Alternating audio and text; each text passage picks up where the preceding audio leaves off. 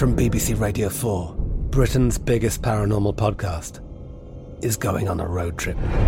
I thought in that moment, oh my God, we've summoned something from this board. This is Uncanny USA. He says, Somebody's in the house, and I screamed. Listen to Uncanny USA wherever you get your BBC podcasts, if you dare.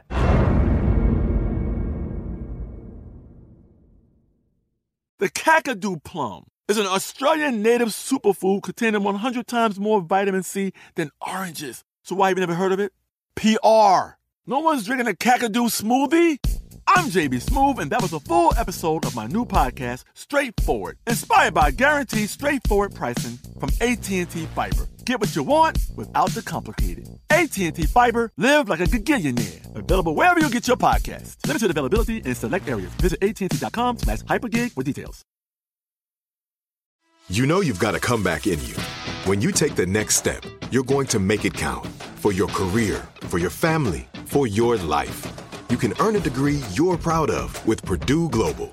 Purdue Global is backed by Purdue University, one of the nation's most respected and innovative public universities. This is your chance. This is your opportunity. This is your comeback. Purdue Global, Purdue's online university for working adults. Start your comeback today at purdueglobal.edu.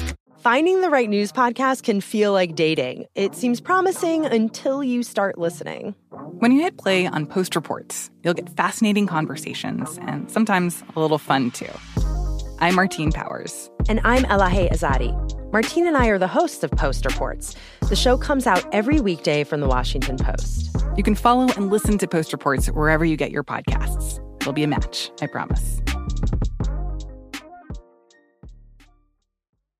Hey, everybody. Hey, hey. Hey. Oh, yeah. d- Don't forget to check out our new album. um, what would our album be called? Uh, huh. Actually, what what are what kind of music are we gonna make? We're doing that like. really makes a difference. uh, no, we're. It's definitely like the Osmonds.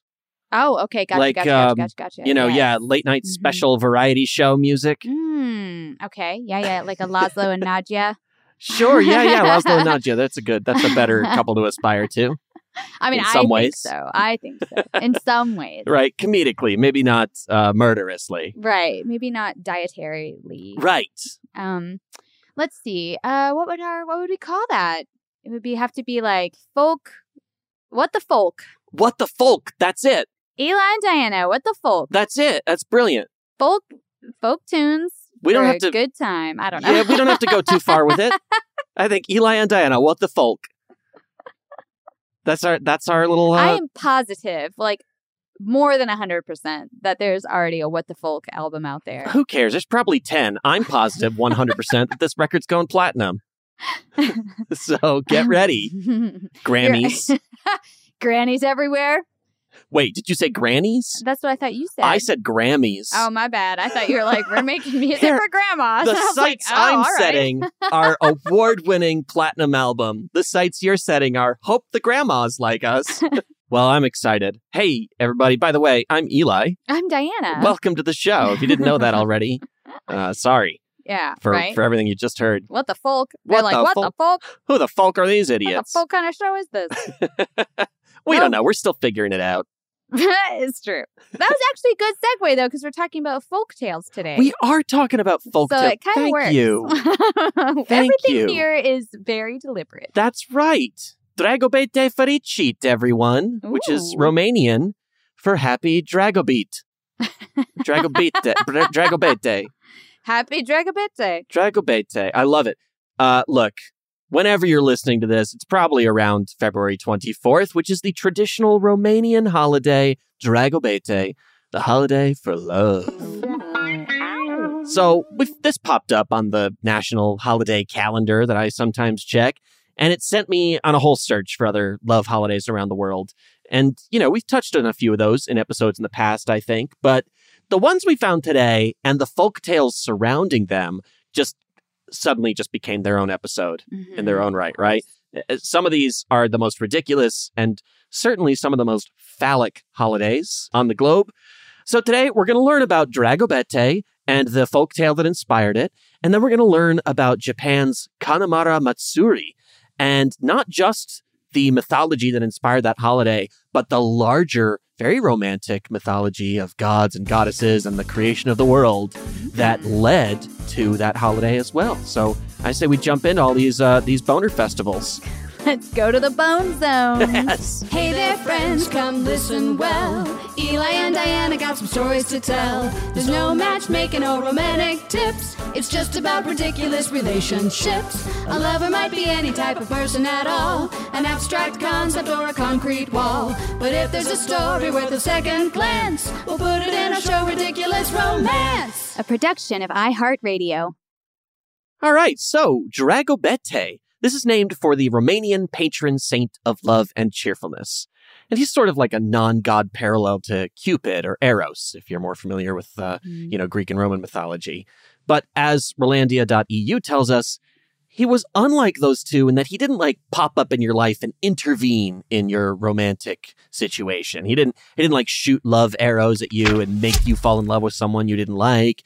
He's not swinging around the dust of broken hearts. Nothing like that. None of that creepy stuff. But does he wear a diaper? That's the real question. Um he's very old, so by this point maybe. uh, human life truly can be a circle. True. In fact, Dragobete only used his powers, quote, to always remind people to never stop celebrating love. Oh, So he's a very oh. unproblematic Cupid. I really like this like message this. that he's got. Yeah. yeah, it seems wholesome. Yeah, definitely. Well, Dragobete's mother was Baba Dokia, a old woman who is associated with the arrival of spring in Romanian mythology. So she has a bunch of sheep, and every year when spring comes, she walks them up to the Bucegi Mountains to graze. And that's how you know it's springtime. Oh, yeah. Uh, old ladies walking up the mountain. Must be time to plant the crops. Yeah.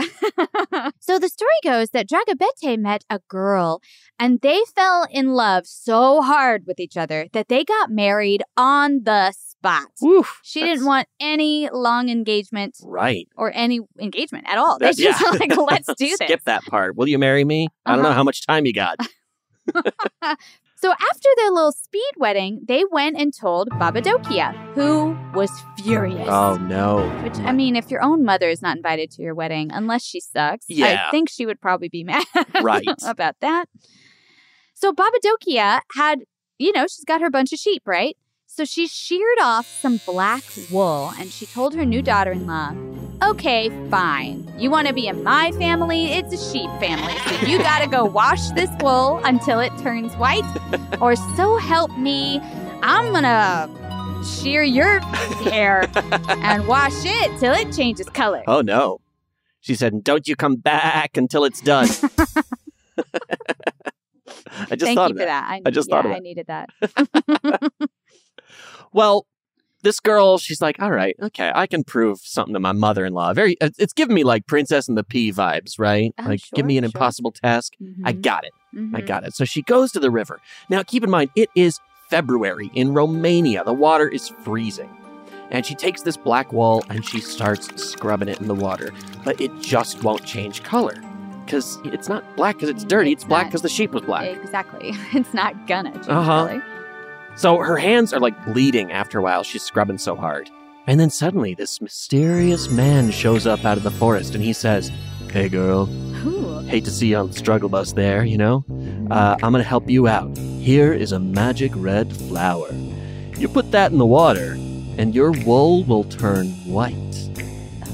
She's like, Look, I know to trust a magic stranger in the forest when I meet one, so sure. Especially when he has a low, deep, smooth, sexy voice. very white kind of voice. So she takes him up on this offer. She puts the flower in the water, and lo and behold, bing, bang, boom, he was right. It turns white. Ooh. Also, I'll pause here to say that in the original mythology, from what I could find, this guy was also like a representative of the coming of spring. He was like a personification in Oh, that okay. mythology. But as the myth was Christianized later on, that guy was suddenly Jesus in later versions of the story. They're just like, let's just recast him as Jesus ah. and good to go. Yeah, magic flowers. Sure, that sounds like something Jesus would do. That's so. I love sometimes it's so obvious. They're so lazy. You know, they're just know. like, we need to assimilate these people into our own culture. So I don't know, take that old folk tale and make Jesus one of the characters out of nowhere. And that'll do it. One of- so weird. One of my favorites was Study Abroad Alert.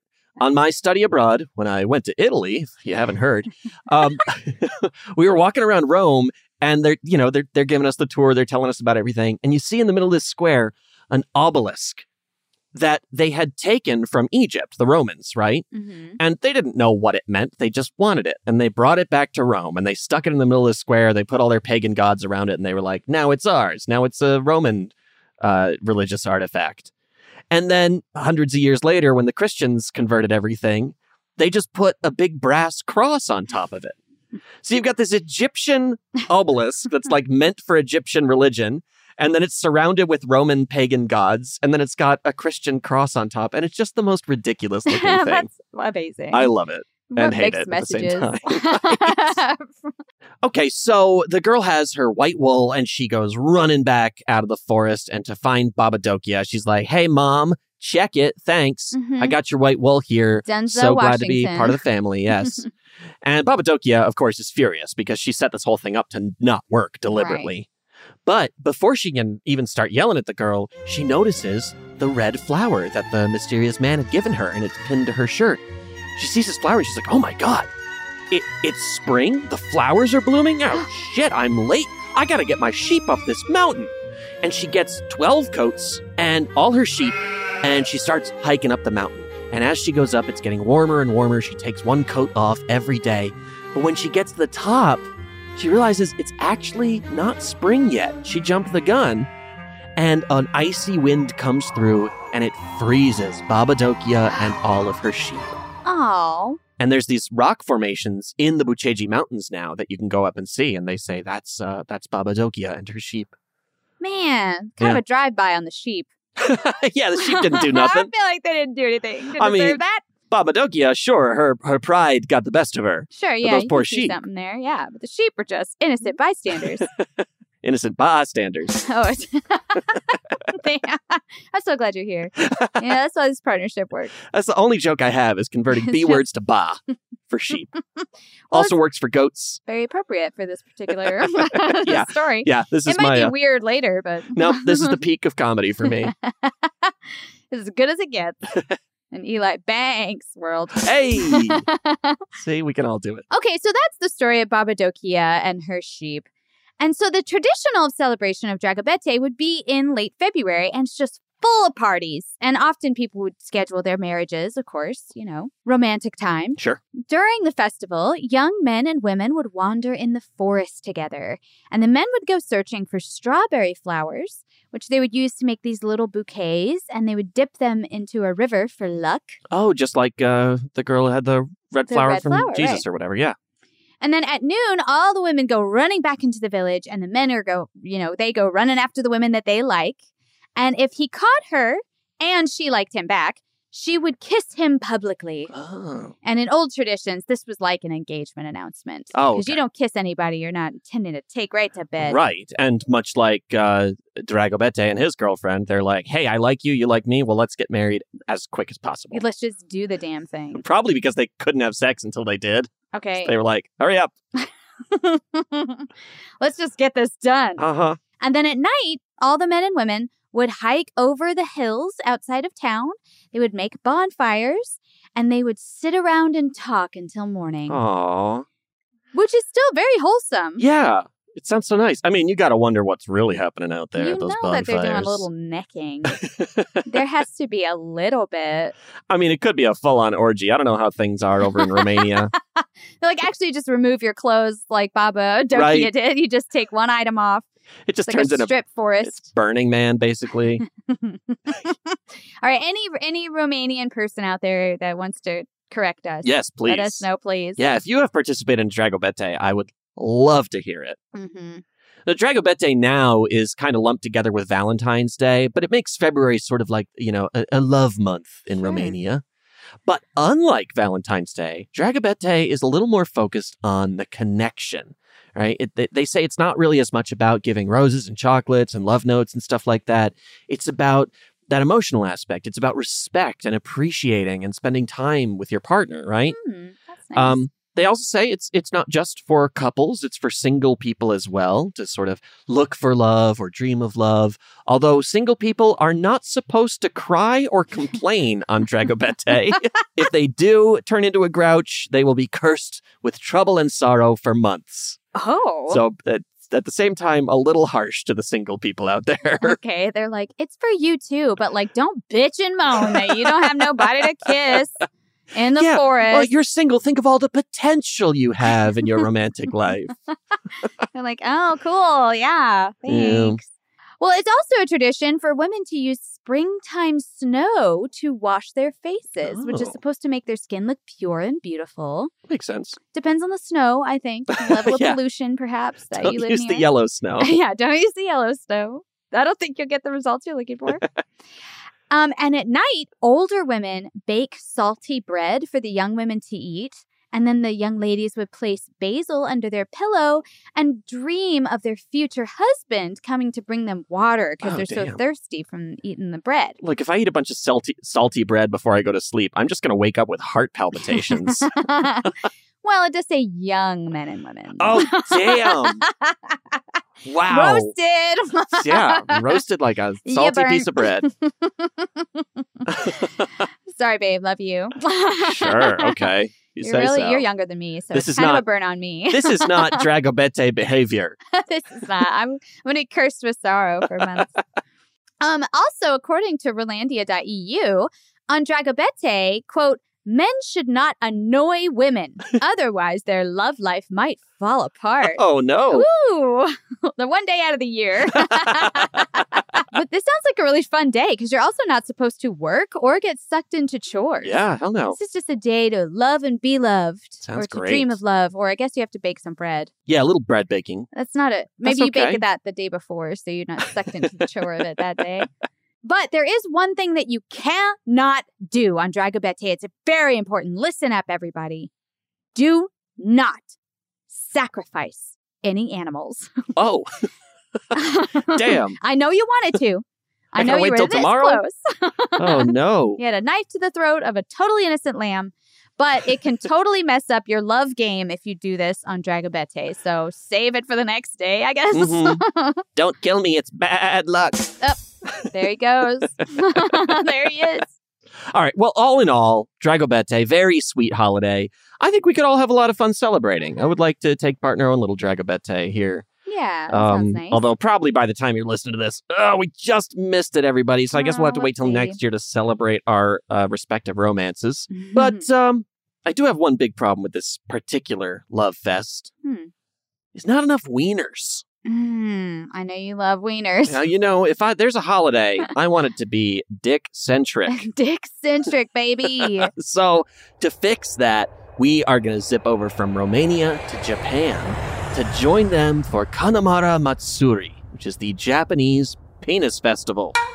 And this happens every year on the first Sunday in April in Kawasaki, Japan, which is April 2nd this year. Everybody, we got a few weeks. calendar. We can make it. We can make it.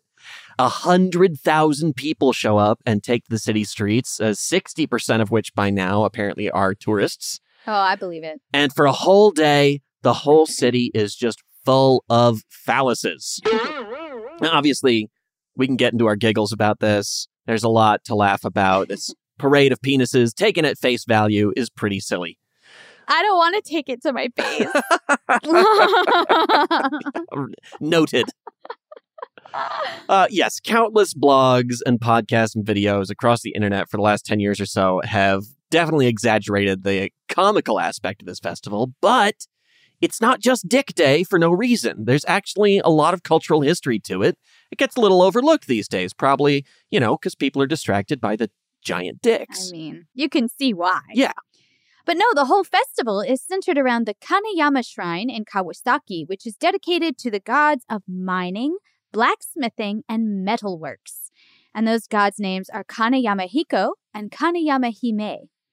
And like traditionally, this shrine was a place for sex workers to pray for protection from STDs. Now, I don't know about you, but the first time I heard that, I was like, huh? Why does a blacksmith have anything to do with an Right. STD? Yeah. I feel like as a blacksmith, I'd be like, why are you associating me Yeah, that is not with my job. genital warts or whatever? All right. But the legend behind the reason for this uh, coordination, I guess, brings us to this episode's next legendary romance that inspired a modern sex festival, that of the goddess Izanami and the god Izanagi. And that is going to take us way, way, way back in time to the year. Well, actually, there's not any year. We're talking about the beginning of time here, Oh. pre time. but our time machine, of course, runs on the quantum power of ads. So, y'all help us out by listening to just a few of those while we travel back to the dawn of creation. See you there. From BBC Radio 4, Britain's biggest paranormal podcast is going on a road trip. I thought in that moment, oh my God, we've summoned something from this board. This is Uncanny USA. He says, Somebody's in the house, and I screamed. Listen to Uncanny USA wherever you get your BBC podcasts, if you dare.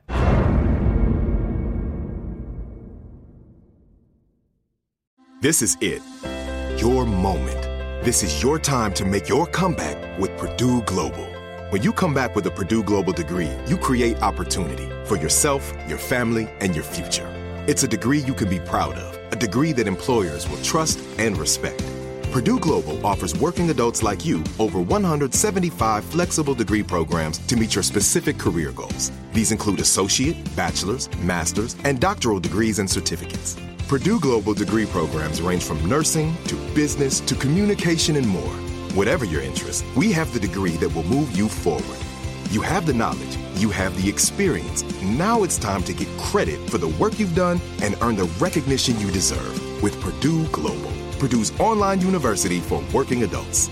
You know you're worth it. We do too. So don't wait another second to get the degree that will take your career to the next level. Start your comeback today at purdueglobal.edu. Lucky Land Casino asking people what's the weirdest place you've gotten lucky? Lucky? In line at the deli, I guess? Aha, in my dentist's office. More than once, actually. Do I have to say? Yes, you do. In the car before my kids' PTA meeting. Really? Yes. Excuse me, what's the weirdest place you've gotten lucky? I never win and tell. Well, there you have it. You can get lucky anywhere playing at LuckyLandSlots.com. Play for free right now. Are you feeling lucky? No purchase necessary. Void where prohibited by law. 18 plus. Terms and conditions apply. See website for details. The 2024 presidential campaign features two candidates who are very well known to Americans. And yet, there's complexity at every turn. Criminal trials for one of those candidates, young voters who are angry. The Campaign Moment podcast from the Washington Post gives you what matters. I'm Aaron Blake, and I'm covering my 10th election cycle. My colleagues and I have insights that you won't find anywhere else. So follow the Campaign Moment right now, wherever you're listening.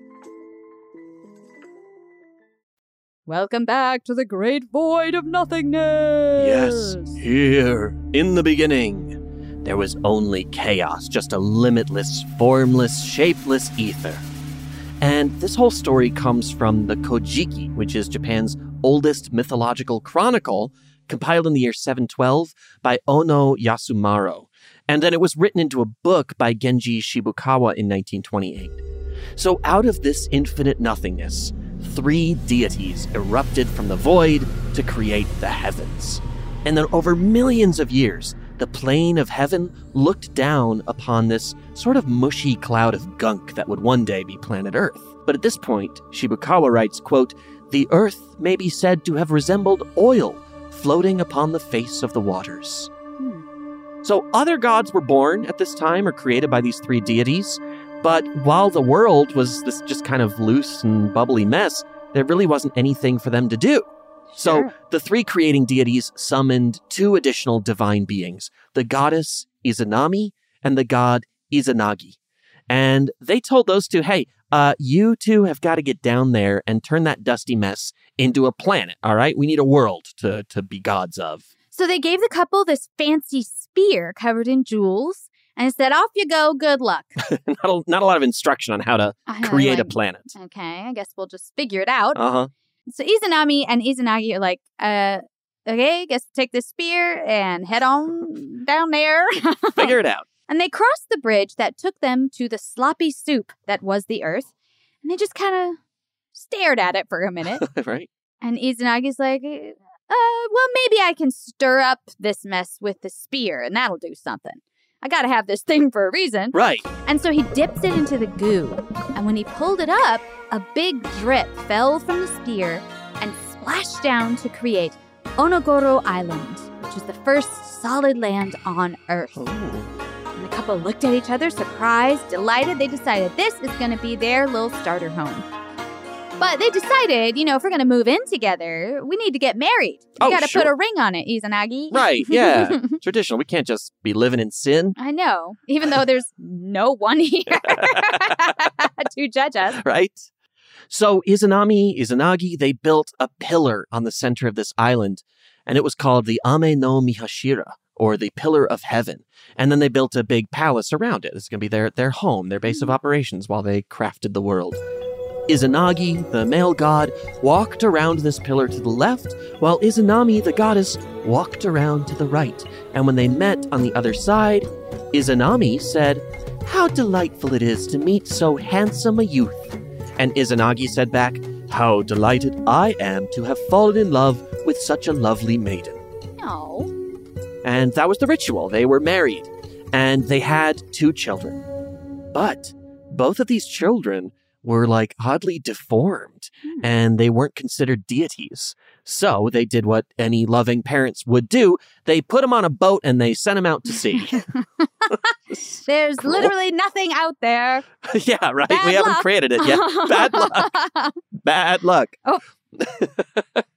well, so then they decide to go to their uh their mommy and daddy gods and say, "Hey, what's the deal? Why can't we have babies? We got Right. married and everything." Well, the creator gods said something we've heard across many religions. It's the woman's fault. Oh, God. They said, "You, hey, you remember that pillar marriage you all did? Yeah. Uh, after you crossed both sides of the pillar, Izanami spoke first, and women shouldn't speak first. Oh. So, uh, so that didn't count. You're not married, actually. That's why your babies are all weird. Boo. So many problems with that. I would say these three gods are canceled. Very problematic Canceled gods. That's check out our next podcast, canceled, Canceled gods. what the fuck? Are we talking about what the folk? From the people who brought you what the folk. it's canceled gods. All right. Well, Izanami is Nagi. They're like, all right, fine. We'll redo the ceremony. Is that good? And this time, when they got around the pillar, Izanagi spoke first, said, How delightful to meet so beautiful a maiden. And Izanami followed, saying, Oh, eh, thank you so much for letting me speak. Now, how great to meet such a handsome youth, etc., etc. I imagine that he said it first, and then there was kind of a very long silence, and he's like, "Uh, Izanami," and she's like, "Oh, oh, am I allowed to say something? wow, thank you so much. I'm so lucky to have the permission of a handsome youth like you to open my damn mouth. Uh-huh. She looks up at the sky. Is that good? Was that long enough a pause? um, y'all good or what? that good? I guess she's probably less sassy than myself. Uh, yeah, no, she was kind of into it. she was fine with it. The story that Shibukawa wrote said that her speaking second was, quote, more appropriate and in accordance with the law of nature. Mm. So I'll go ahead and cancel Genji Shibukawa here as well. 1928 author. Well, anyway, after this fix it marriage, their fertility issues were solved. And Izanami and Izanagi started giving birth to the eight great islands of Japan. Mm. Now that there was a solid earth and a country of islands to rule over, they started bringing gods into the mix. So Izanami gave birth to the sea god, the god of land, the wind deity, and the deity of trees. Sure. The usual gods for everything you hear about in polytheism. And those gods went on to birth gods of their own. So many gods. Begat, begat, begat. Right. So everything's going great until Izanami gave birth to Kagutsuchi no Kami, the deity of fire. And this little baby god was actually made of fire, and Izanami was horribly burned during his birth. Oh, Izanagi rushed in to save her, and he managed to keep her alive, but she couldn't eat anything after all this. So Izanagi loved her so much that he spent all his time caring for her and he tried to prepare delicious meals that she could eat, but everything she tried to swallow, she immediately vomited back up. And from that vomit, two other deities were formed Kaneyama Hiko and Kaneyama Hime, the mining and blacksmithing gods that we mentioned earlier. Oh, yeah. And eventually, Izanami couldn't go on any longer, and she died. Izanagi threw himself over her body and cried, quote, My dearest wife, why art thou gone, to leave me thus alone? How could I ever exchange thee for even one child? Come back for the sake of the world, in which there still remains so much for both us to do. He cried over her, and his tears fell down and formed another goddess, Nakisawame, the spirit of spring water. And he looked up and saw her, and he's like, God, my t- tears, I'm crying, and now I've got another child. Mm. And this made him cry harder until he was just like so overcome with anger that he stood up, walked over to the fire god Kagutsuchi, drew his sword, and said, Thou hateful matricide. And he swung his sword and lopped the fire baby's head clean off. Fiery blood spouted into the air, and as it dripped from his sword, eight more deities were born. He looked down and said, quote, What? More children? I mean, I probably would say that shit too. And then from Kagutsuchi's body, another eight deities climbed out of his lifeless form. Oh my god! it's seriously like eh, you can't you can't spit in this world without creating a baby. This sounds like some sort of like Cronenberg horror movie where it's like everything Oh. you touch, a, a, a living thing just crawls out of it. I know. It sounds like a horror story Yeah. for sure. And it sounds from the myth like they were kind of shocked by this too. They didn't expect every time I vomit, some Uh-huh. gods are going to pop out. Ugh. Ugh, it's just terrifying. Plus, he's like, I'm a newly single dad, and you want me to have 16 Oh more God, babies right? or however many? I was trying to get rid of one and you gave me 16 more. I know. That's no. Although it is fucked up that he would lop his own kid's head off. Yeah, I, yeah. It's not his fault he was born of fire. No. yeah. So he has all these new kids, and he Izanagi did find some comfort in raising all these little god babies. Yeah. But he missed his wife terribly, so he decided to go into the underworld and bring her back. And when he arrived at the palace of the underworld, he found her. Izanami threw her arms around him, and Izanagi said, quote, My darling, I have come to take you back to the world. Come back and let us complete our work of creation. How can I do this work without you? But she told him that she had already eaten in the underworld, and once you do that, it's impossible to leave. Mm. He asked her, Please find a way to come with me.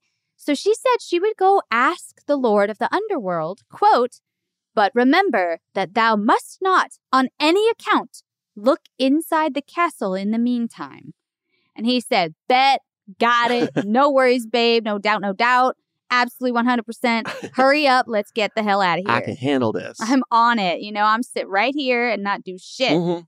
Should also say, because you're probably thinking this here if you're familiar with the story, that this is very similar to the Greek myth of Mhm. Persephone. That's right. Uh, same thing where she ate in Hades, and that uh, and that's what sort of trapped her down there. Mhm. A lot of myths share across the globe, and it's so interesting to me whether they came up with them independently and there's similar stories, Yeah. or whether that's from cultural sharing. I think that's so cool. Right? I, that would be so interesting to parse out for sure. Right. So Izanami, you know, she's going off to ask the Lord of the Underworld, and Izanagi is sitting there waiting for her, tapping his foot. All right, all I have to do is not look in the castle, and she'll be back any minute now.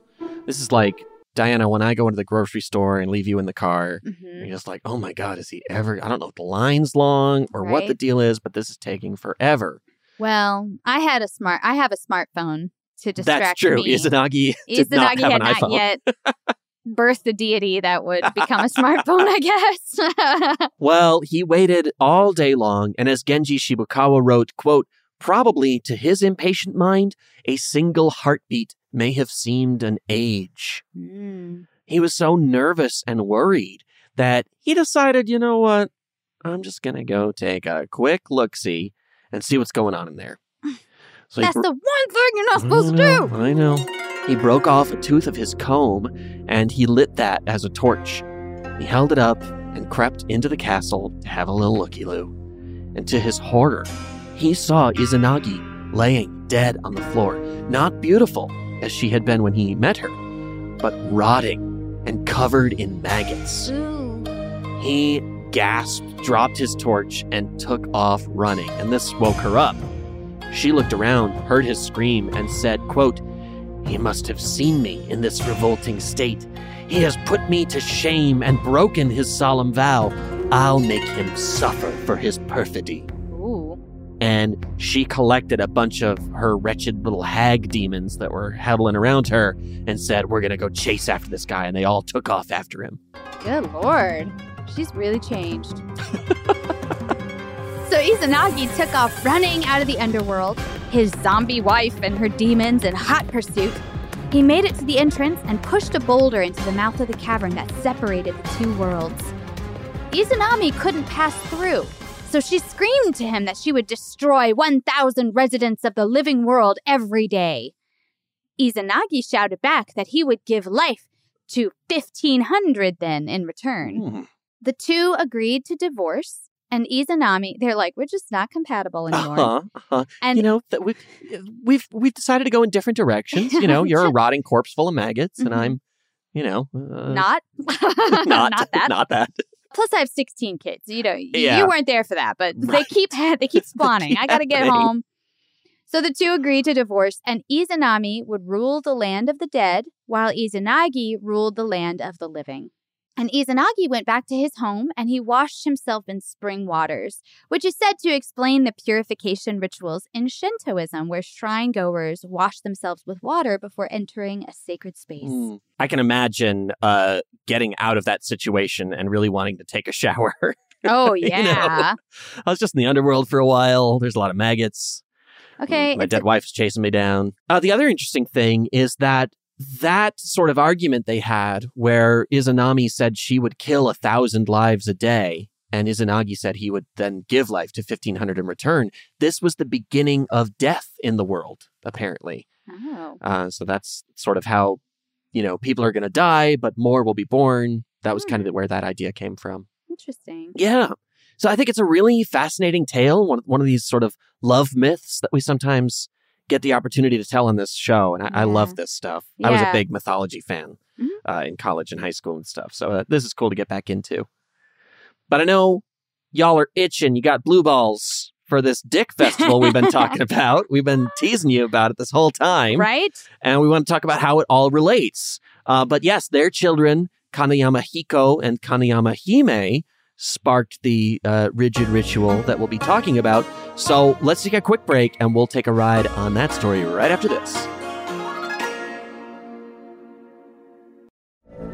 From BBC Radio 4, Britain's biggest paranormal podcast is going on a road trip. I thought in that moment, oh my God, we've summoned something from this board. This is Uncanny USA. He says, Somebody's in the house, and I screamed. Listen to Uncanny USA wherever you get your BBC podcasts, if you dare.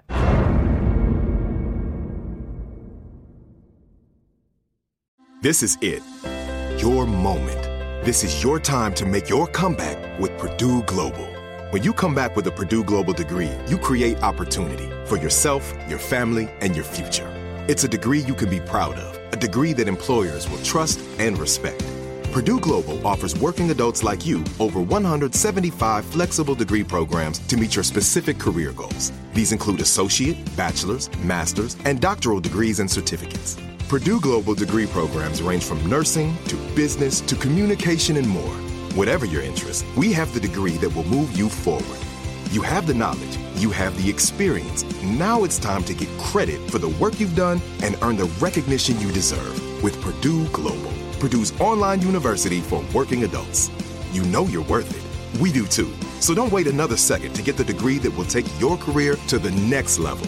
Start your comeback today at purdueglobal.edu.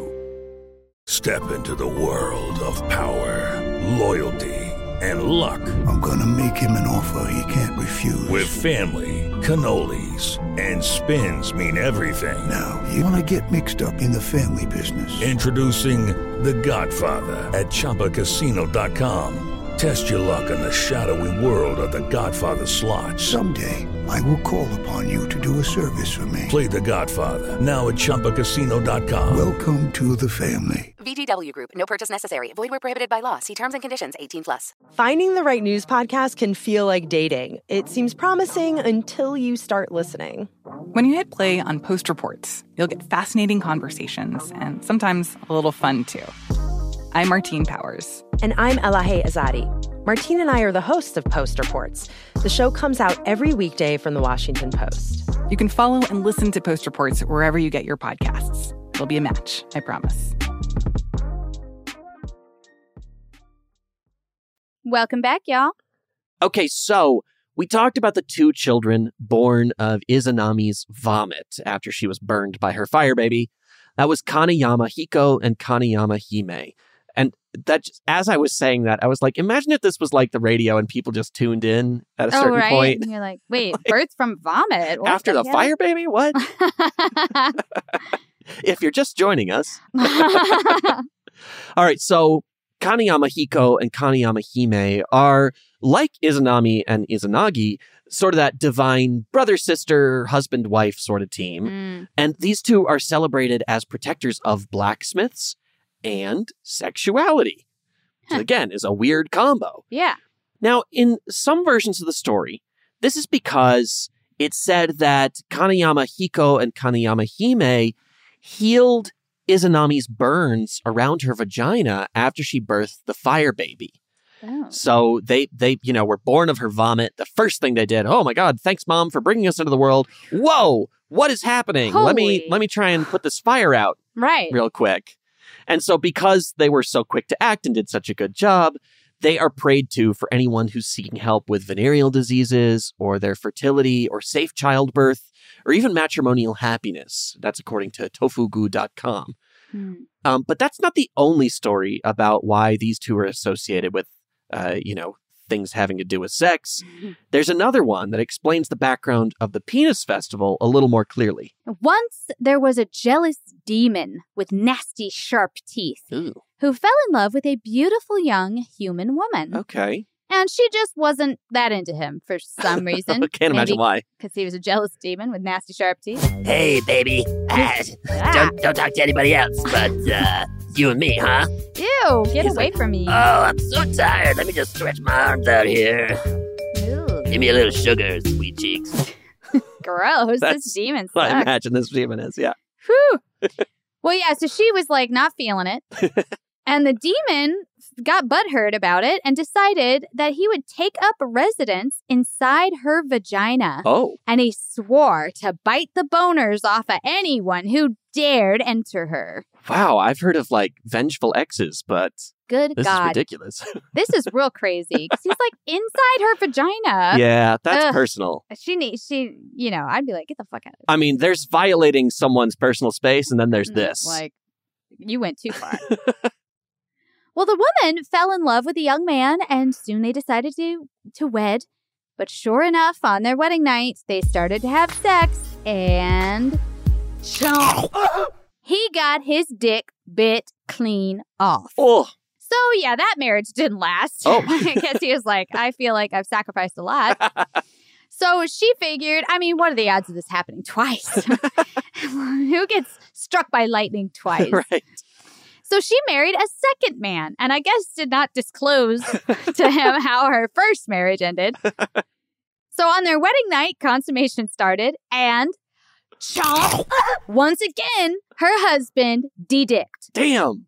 Sorry, honey. I should have mentioned Yeah, that. Yeah, he's. I mean, and I imagine these fellas are just running, screaming. Well, she starts thinking, okay, maybe I'm trying to do the same thing here and expecting different results, right? so let me try and come up with a solution. So she goes to a blacksmith and she said, hey, uh, I need you to whip me up a big steel dick. Who was the blacksmith in our other episode where we talked about making dildos? Oh my Just god, recently. So like Josh or something. Josh the blacksmith. Josh the Black. We'll go with it. This time it's Josh. In dick blacksmithing. Uh-huh. Well, anyway, this blacksmith is like, "Excuse me, you need me to make a what?" And she explained her situation, like, "Hey, I got this this tooth demon in my vagina. He's Mhm. biting dicks off, And Josh the blacksmith is like, "Oh, actually, totally, Oh, I yeah. got you, girl. Let me get out my bl- my dildo mold. Been there, done that. Been there, made. Oh yeah, I do fifty of these a week. Oh, that teeth tooth demon's at it again, eh? Well, pull out the mold. So he banged out a big steel dildo for her, and I, Do you you, know, think that he was like, yeah, sure, you got a demon in your vagina. Right, yeah, You don't that's what just they all want a big old still dildo. I'm not here to ask questions, lady. exactly. It's your money, lady. Well, at this point, the story kind of jumps forward to the results of this, but I like to imagine that she, to trick the demon, had to hold a big elaborate wedding ceremony Ooh. and pretend that she was about to marry some dude. Mm-hmm. And then they get back to their honeymoon suite, and she's like, Okay, husband, I'm ready for you to put your big, fleshy, meaty penis inside Ooh. my very safe vagina with no warning. And she slipped that steel dildo inside. And then, of course, the demon, doing his thing, immediately went chomp. But instead of biting somebody's dick off, just like uh, Yosemite Sam or Elmer Fudd getting hit in the teeth, all of his teeth just shattered and fell out of his mouth into a hundred pieces. yes, victory. And he's sitting in his vagina. And he's like, "Oh man, without these teeth, I'm just gonna be sucking dicks in here the rest of my life." so he decided it was time to vacate that vagina. Oh, wow. And this lucky girl got to go on and get happily married, and she had many children happily ever after Everything worked end. out. Yes. Except for the demon. He's like, I'm a dick biter, not a dick sucker. Right. I need my teeth. I need my teeth. I'm not gumming dicks. The guys are like, actually, this is great. It's like, no, keep this demon. That's the opposite of what I wanted. No.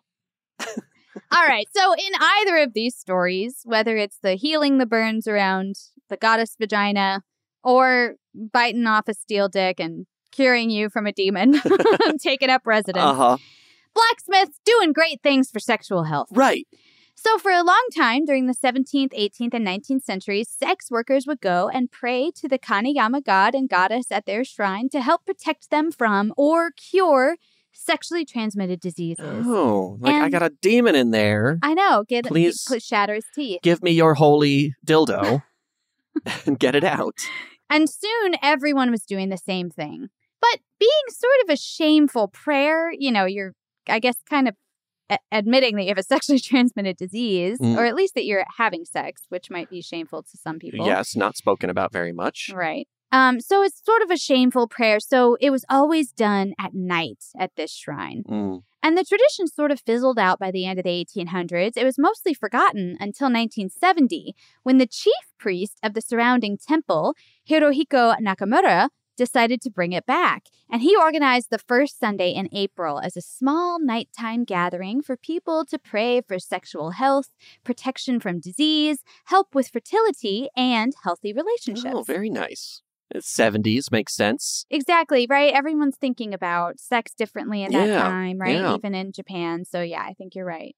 Now, the resulting Kanamara Matsuri, or Penis Festival, Mhm. stayed a pretty small festival. It went on for about 40 years, relatively unnoticed.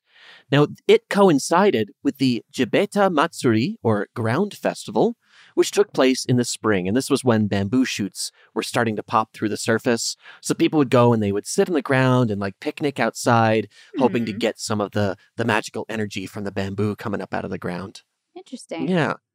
And soon the Kanayama shrine parishioners decided that they would just kind of merge these two festivals in the daytime because they wanted to create, quote, a festival that anybody would be able to enjoy in daylight without being discriminated. And that's according to matchajp.com. Yeah, Okay, so like, yeah, um, listen, we're all having sex. Why does there have to be any shame They involved should not, yeah. in praying for sexual health? Just give us this one day where we can come out and talk about it. yeah, You know? it's like a we let it all out. It's like a purge. Yeah. we let it all out. Yeah, sex and we're purge. all we're good behavior for the rest of the year. Now, they would have a small parade that took place that involved uh, depictions of penis shaped structures and shrines. And people gradually came to feel open and comfortable about talking about sex and their sexual health on this day. Hmm. And then, according to theculturetrip.com, in 2012, a TV star named Matsuko Deluxe, Ooh, who was an outspoken LGBTQ activist, name checked the festival on TV. And after that, it just exploded. Suddenly, everybody's talking about the penis parade. And it was popping up in like BuzzFeed articles, there's like videos trending about it. It just totally took off. And now the festival has sort of evolved and it is heavily dedicated to sexual openness, LGBTQ plus activism, and the fight against sexually transmitted diseases, especially HIV. So they like raise a lot of money at this festival as Oh, well. cool. Yeah, for That's good causes. Wow, it's funny. Just one time, talk about it on TV. So the name of the shrine is Kanayama, but Right. the festival name Kanamara is kind of a play on words. It says on Japan.travel that the Mara is an old Buddhist word meaning obstacle to Buddhist practice. Oh, like when you're thinking with your dick, you can't be a good yes, Buddhist. right. Uh, Just anything that might get in the way of your enlightenment, right? Right, That's right. Amara. Yeah. Or it's something having to do with bad desires, according to JapanTravelToday.com. Okay. So Mara Mara became slang for penis. Ah, something that might get in the way of your enlightenment. Something that might get in the way or give you a bad desire. Uh-huh, I, I could uh-huh, see it. uh-huh. And they mashed up Kanayama and Mara to create the Kanamara Festival. Okay. So on the festival day, the whole city is all about the D. It is BDE all over that shit. BDE, yes. There are dick shaped souvenirs. there are dick hats. There are dick boats. There are dick shrines being marched through the town. Yeah. And it looks like a really insane party. It Like does. people are playing drums and they're wearing special clothes There's like and artwork that's all like Mhm. big boners and stuff. right dick shaped food. Yeah. it's just very much Oh, and I read this thing about uh, it, it, This was on JapanTravelToday.com that says for the truly adventurous, they have one stall that offered a sort of sweet, milky drink called amazake, and a snack that you ate with it that, when combined, created the texture and taste of semen. oh. So, you know, for anybody out there who doesn't know and wants to, th- Can- that's that's how you Try it for yourself. try for yourself. Maybe you learned something about yourself today. I don't know that it's a flavor people are chasing, it's but you know, it's not something I was ever really like. When are they gonna bring the Doritos out in this flavor? You know, it's not, gross. I was not looking for that. Oh my god. I mean, but I respect the commitment to the theme. Yes. If you're gonna theme a party, you need to go with it. That's true. That's true. So they're like, let's make this happen. They put a lot of work into making that just right. so yeah, it's just like a big crazy. I mean, you know, you could see uh, probably a, f- a fraternity house having a similar type of party, or again, a bachelorette party. Right. But keep in mind, most of the articles about this do note that there's still a degree of respectfulness and religiousness that carries through this Mhm. festival. So it's not just about, you know, like masturbation jokes or whatever. so if you go, try not to be, you know, a dick. right. Right. We- got enough of those. Enjoy the dick, don't be one. right. Right. and I mean, that's not to say that it's solemn. You know, Not it's all. not like everyone's bowed their heads. It is a raucous, raunchy Mhm. party. They they know how funny it is, I but think. I think there are people who who are, you know, also having an experience of like I I'm praying for my sexual health. I'm I'm here today, you know, for a religious purpose to hope that uh this sensation goes away or I Comes I do or don't get pregnant or comes back. Yeah. yeah, yeah. yeah. Yeah. But there are a lot of, as you point out, it is they definitely lean into this, Yeah. obviously, and they know how much fun it is and how how wacky it is. Like some activities include carving a daikon root into the shape of a big dingaling, or you can like pour wax into cute little cock candles. Oh. It's like adorable. a Renaissance fair. Yeah, for right, dicks. right. For dicks. um, there's also these uh, mikoshi or portable shrines that participants will carry through the streets in this very famous parade that happens at noon on the day of the festival. And the shrines, they're beautiful. There's, you know, these tall, uh, very Japanese structure looking shrines. Uh, mikoshi exist uh, in many festival parades. These particular ones carry big phallic statues in them and they get carried through the streets of Kawasaki. The people who are holding them up on their shoulders, they'll like rock them back and forth to help awaken the gods' powers as they go. Oh. And there are three big famous dongs that everybody knows best. The oldest of the three, and I could not find how old, but I like to think it's been around for centuries. Uh, it's the Kanamara Omikoshi. And this one is made of wood. I couldn't find an exact measurement, but from the pictures I could find, looks like a squat little dick, like maybe about two feet tall and pretty thick. Mm. Um, they're all pretty turgid. um, the next one you might see in the parade is the Kanamara Funamikoshi, which is a very long, tall, like six foot tall, majestic sh- uh, schlong statue made of black iron. Ooh. That one's that one reminded me of the story, right? Like that might be the one that got the demon. Oh, sure. Okay. Yeah, that's the one that that she defeated Right. the tooth guy with. No, my one enemy, metal dicks. My one weakness. no one told me you could make this. Well, the third of these shrines, and maybe the most famous now, is called Elizabeth Mikoshi. Hmm. And it's a bright pink penis, uh, probably about four feet tall, very exaggerated ridges and everything you'd Mhm. expect. Oh, sure. Yes, it's got the balls too. Of course. They all Um, do, if you're they? curious, they all do. They need something to sit on. Right, yeah, just a, a nice base so they don't tip over. Um, this one, the Elizabeth, was donated to the festival by a famous Tokyo drag club called Elizabeth Kaikan. And originally, after they donated this, only members of the drag club could carry the Elizabeth. But Guidable.com says that now they allow members of the Festival Association to carry it as well. But their one rule is that if you're carrying it, you have to cross dress. Ooh. Yeah. So like you Again, gotta be part of the drag club. theme. Be yeah. theme. Yeah.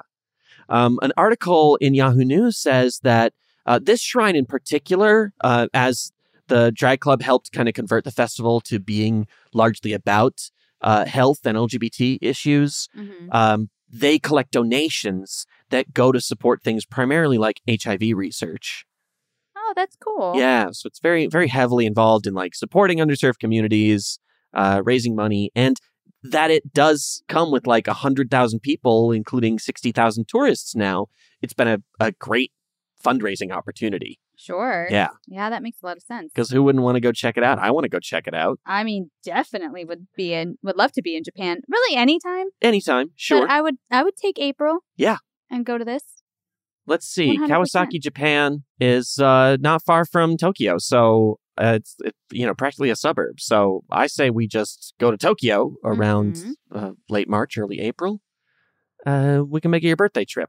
Okay. Yeah. Let's go ahead and plan that right now. Yeah. In fact, if we're in Romania on February twenty fourth Mm. and we start walking then, we might make it to Kawasaki in time. Let's see. Directions from Romania to Kawasaki, Japan.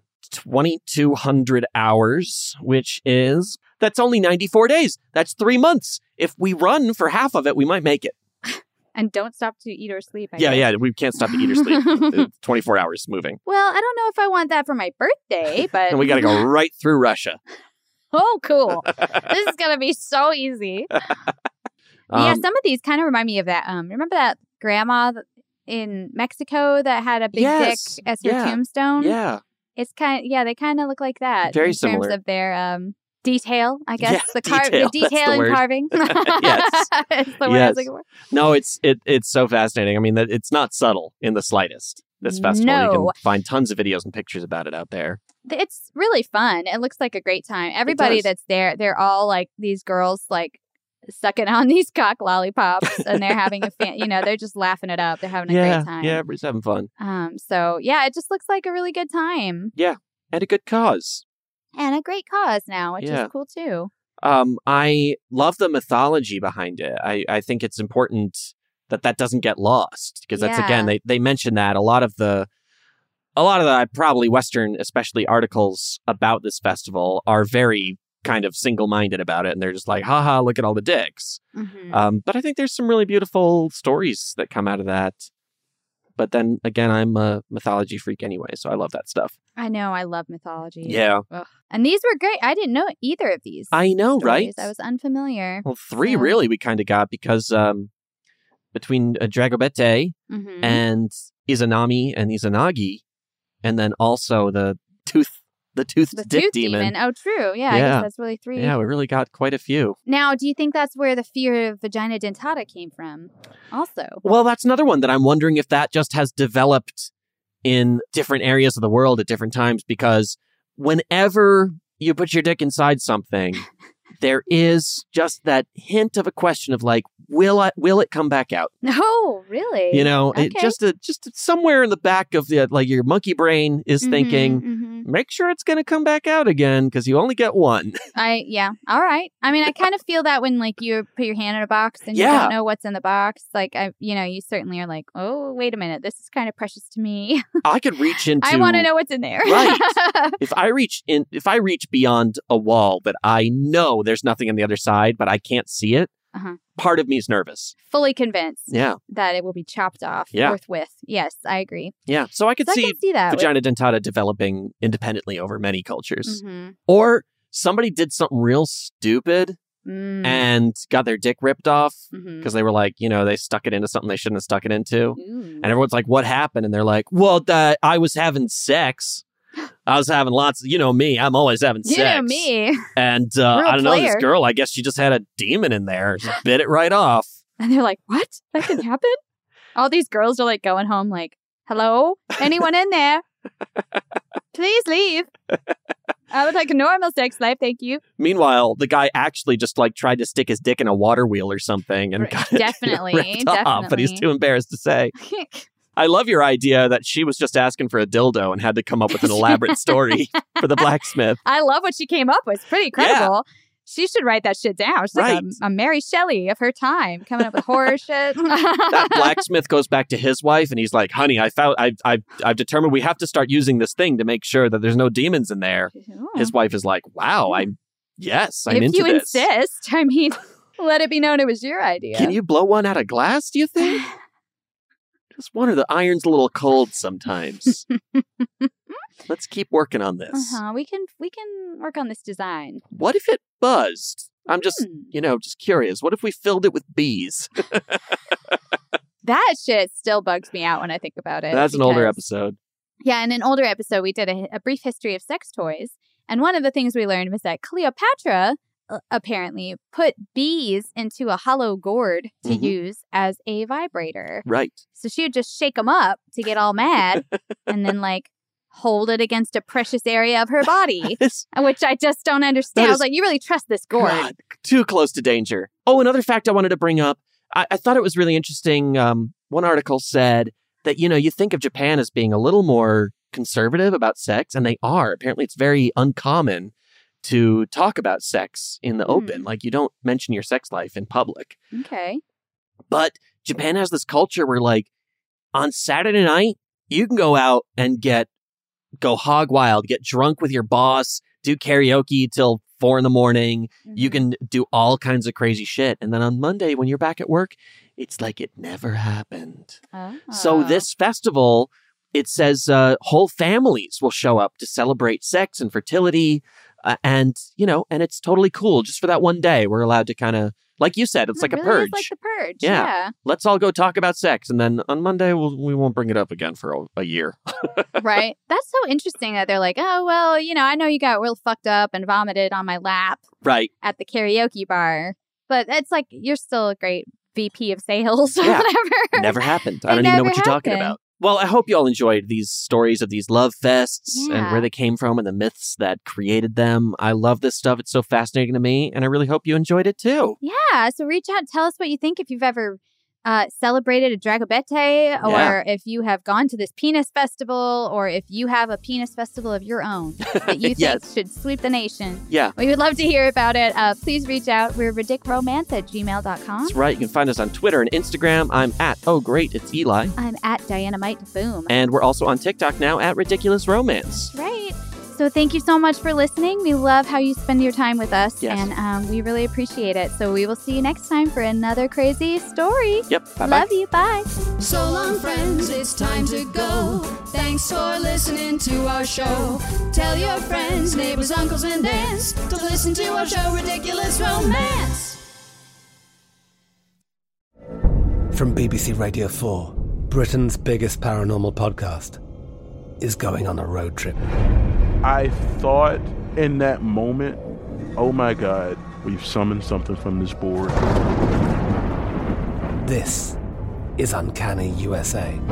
He says, Somebody's in the house. And I screamed.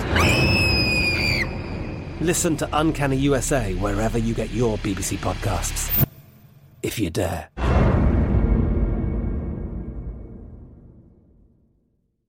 Xumo Play is your destination for endless entertainment. With a diverse lineup of 350 plus live channels, movies, and full TV series, you'll easily find something to watch right away. And the best part? It's all free. Love music? Get lost in the 90s with iHeart 90s, dance away with hip hop beats, and more on the iHeartRadio music channels. No logins, no signups, no accounts, no hassle. So what are you waiting for? Start streaming at play.xumo.com or download from the app and Google Play stores today. All you can stream with Xumo Play. We went from normal life, healthy child to acute lymphoblastic leukemia or B cell ALL. The St. Jude team came up to get CJ via ambulance. Shortly after that, I noticed a rainbow. It meant that there was hope. We were driving into hope. To have hope is to have your child healthy, and we have that because of St. Jude. You can help kids fight childhood cancer. Please become a St. Jude Partner in Hope today by visiting musicgives.org. The wait is almost over. Get ready for the 2024 NFL season as the full schedule is announced. Every rivalry, every rematch, every rookie debut, every game revealed. The 2024 NFL schedule release, presented by Verizon, coming in May. Live on NFL Network, E ESPN2, and streaming on NFL Plus. Terms and conditions apply to NFL Plus. Visit NFL.com slash schedule release to learn more.